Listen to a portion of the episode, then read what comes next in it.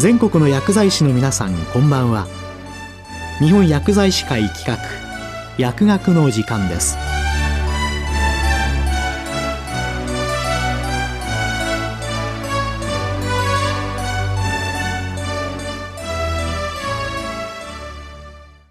今日は学薬アワー学校薬剤師座右の書と題して日本薬剤師会学校薬剤師部会前部会長村松昭義さんにお話いただきます明治5年に学制が頒布されそれから150年にわたり我が国の学校保険は様々な経緯をたどって現在に至っています明治31年には学校医が置かれ、昭和6年には学校歯科医が置かれるようになり、児童生徒の健康管理に当たってまいりました。しかし、救急医薬品をはじめ、理科用薬品などが備蓄されている学校では、その管理が十分に行われているとは言い難く、薬品の管理は多くの問題を抱えていました。そのような中、昭和5年、北海道小樽市の小学校で塩化第二水銀、小香を誤飲させたことにより、児童が死亡してしまうという、本来なら絶対に起こしてはならない悲しい事故がありました。学校には過去も現在も様々な薬品が備蓄されており、中には劇薬成分を含む薬品や医薬用害毒物、劇物なども置かれています。児童生徒が一日の多くの時間を過ごす学校という教育現場に、このように多くの薬品類が備蓄されているにもかかわらず、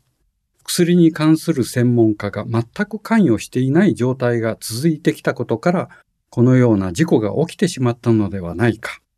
薬の専門家である薬剤師が関わることで、このような不幸な事故は防げるのではないか。と、当時、小樽市市議会議員でもある薬剤師から声が上がり、学校への薬剤師関与の必要性が認められることになりました。同年には東京市麹町区に日本初の学校薬剤師が誕生し、その翌年には事故のあった小樽市にも学校薬剤師が誕生いたしました。その後、全国各地で学校薬剤師誕生とともに組織化が進み、昭和14年には名古屋市で第1回全国学校薬剤師大会が開催され、全国から107名の学校薬剤師が参加しています。その後、昭和26年に福岡市で開催された第1回全国学校保健大会を契機に、任意団体ではありますが、日本学校薬剤師会が誕生し、学校薬剤師の職務についての情報提供を始めました。学校薬剤師の活動はその誕生のいきさつもあり、はじめは主に薬事に関する職務に携わっていました。昭和29年学校保健法に学校薬剤師を置くことができるとして学校薬剤師設置が法制化され、学校教育法施行規則に学校薬剤師は学校薬事衛生に関する職務に従事すると明記されました。ただ、学校薬剤師を置くことができるという消極的な表現であったため、薬剤師の偏在などを理由として、行政からの積極的な協力は得られがたく、全国での学校薬剤師設置はあまり進みませんでした。その後、日本学校薬剤師会の活動により、昭和33年には学校薬剤師の筆致が法文化され、すべての学校に学校薬剤師を設置することになりました。それとともに学校薬剤師の主たる職務として、良質な学習環境衛生の確立と維持管理に関わる換気、最高、照明、騒音や飲料水など学校環境衛生の維持改善に関与するよう明記されました。学校薬剤師の職務は、学校保健安全法施行規則第25条、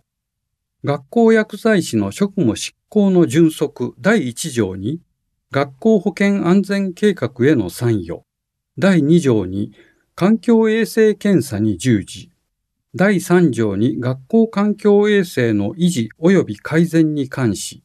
必要な指導と助言を行うことと定められています。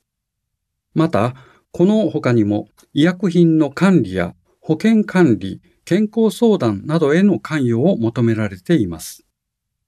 このように学校薬剤師の主たる職務としての学校環境衛生への関与は、今回のコロナ感染症に対する消毒や換気対策など、教職員の不安解消に大いに貢献することができました。薬学生が学ぶカリキュラムでは、衛生学あるいは衛生科学として公衆衛生に関する知識を習得します。医薬分業が進展する以前は、町の薬局、薬剤師は、町の科学者として地域の公衆衛生の専門家としても頼られる存在でした。しかし、医薬分業の進展とともに、薬局の形態も大きく変わり、ドラッグストアや病院、診療所のすぐ近くで調剤専門のいわゆる調剤薬局が大部分を占めるようになり、調剤を主とする日常業務では衛生科学の知識を必要とする場面はあまり多くはなく、さらに大学卒業後はスキルアップの機会も少なくなっています。薬剤師でなければ学校薬剤師になることはできません。しかし、薬剤師であれば誰もがすぐに学校薬剤師として活躍できるというものではありません。そこで、日本学校薬剤師会が中心となって衛生科学や公衆衛生の専門家の協力を仰ぎ、学校薬剤師の職務執行に必要な内容をまとめた書籍などを発行し、さらにそれらの周知を図るための講習会などを開催して、全国の学校薬剤師のレベルアップを図ってまいりました。その後、平成24年の法人制度改正に伴い、日本薬剤師会が公益社団法人となる際に、任意団体であった日本学校薬剤師会は、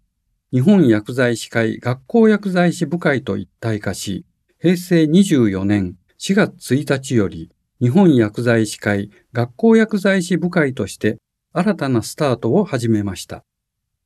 学校保健という大きな柱を中心にした学校薬剤師会の活動は同じ目的を持った者同士の団体であることから、運営も容易でしたが、日本薬剤師会という大きな組織の中での学校薬剤師活動は、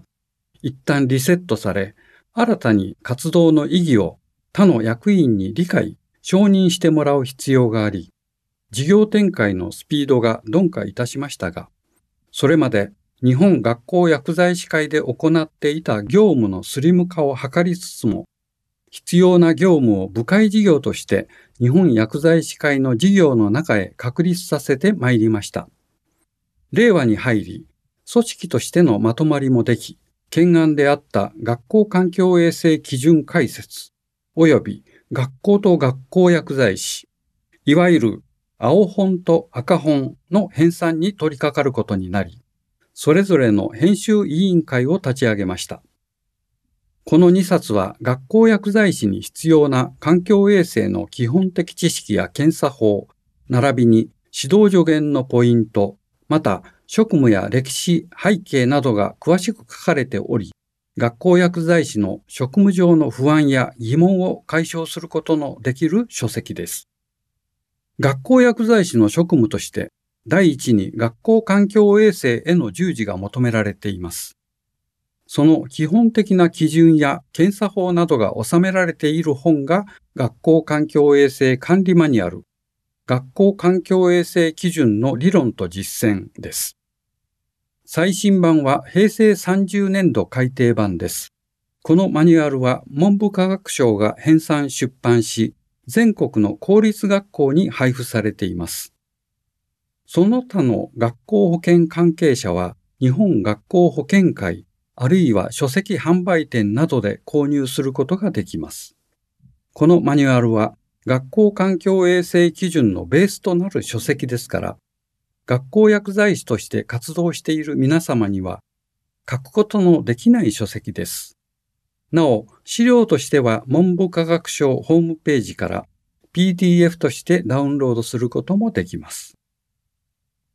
文部科学省発行の学校環境衛生管理マニュアルには、学校環境衛生基準と検査法などが収められています。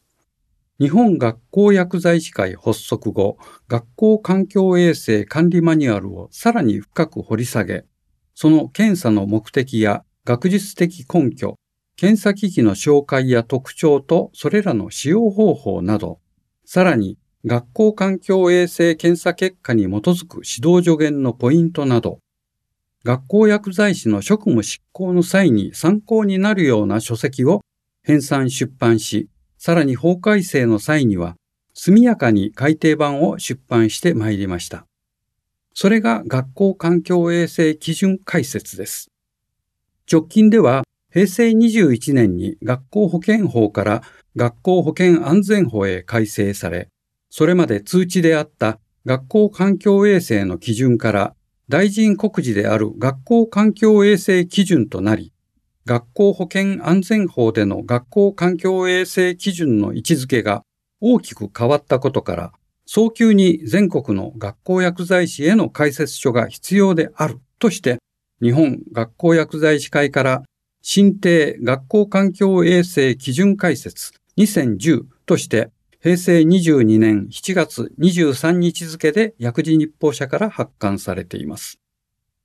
そして今回日本薬剤師会学校薬剤師部会としても、日本学校薬剤師会の意思を引き継ぎ、学校環境衛生基準解説2022を出版することになり、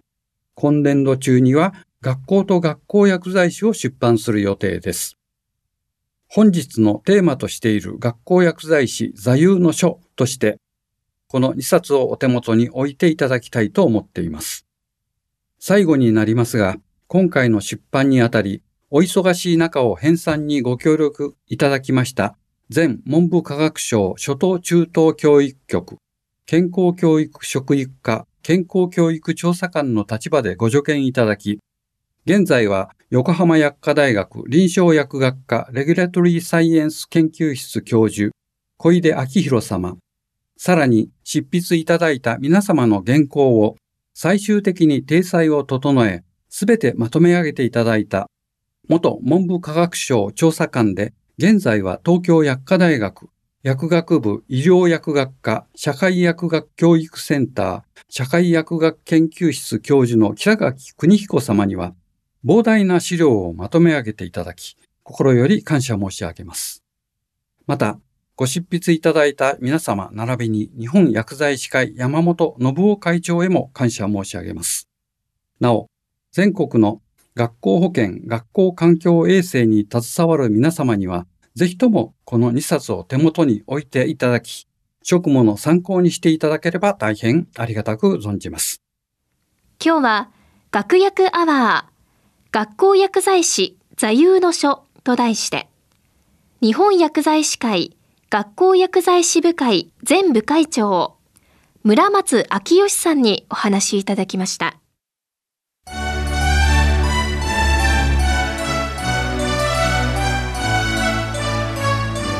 日本薬剤師会企画。薬学の時間を終わります。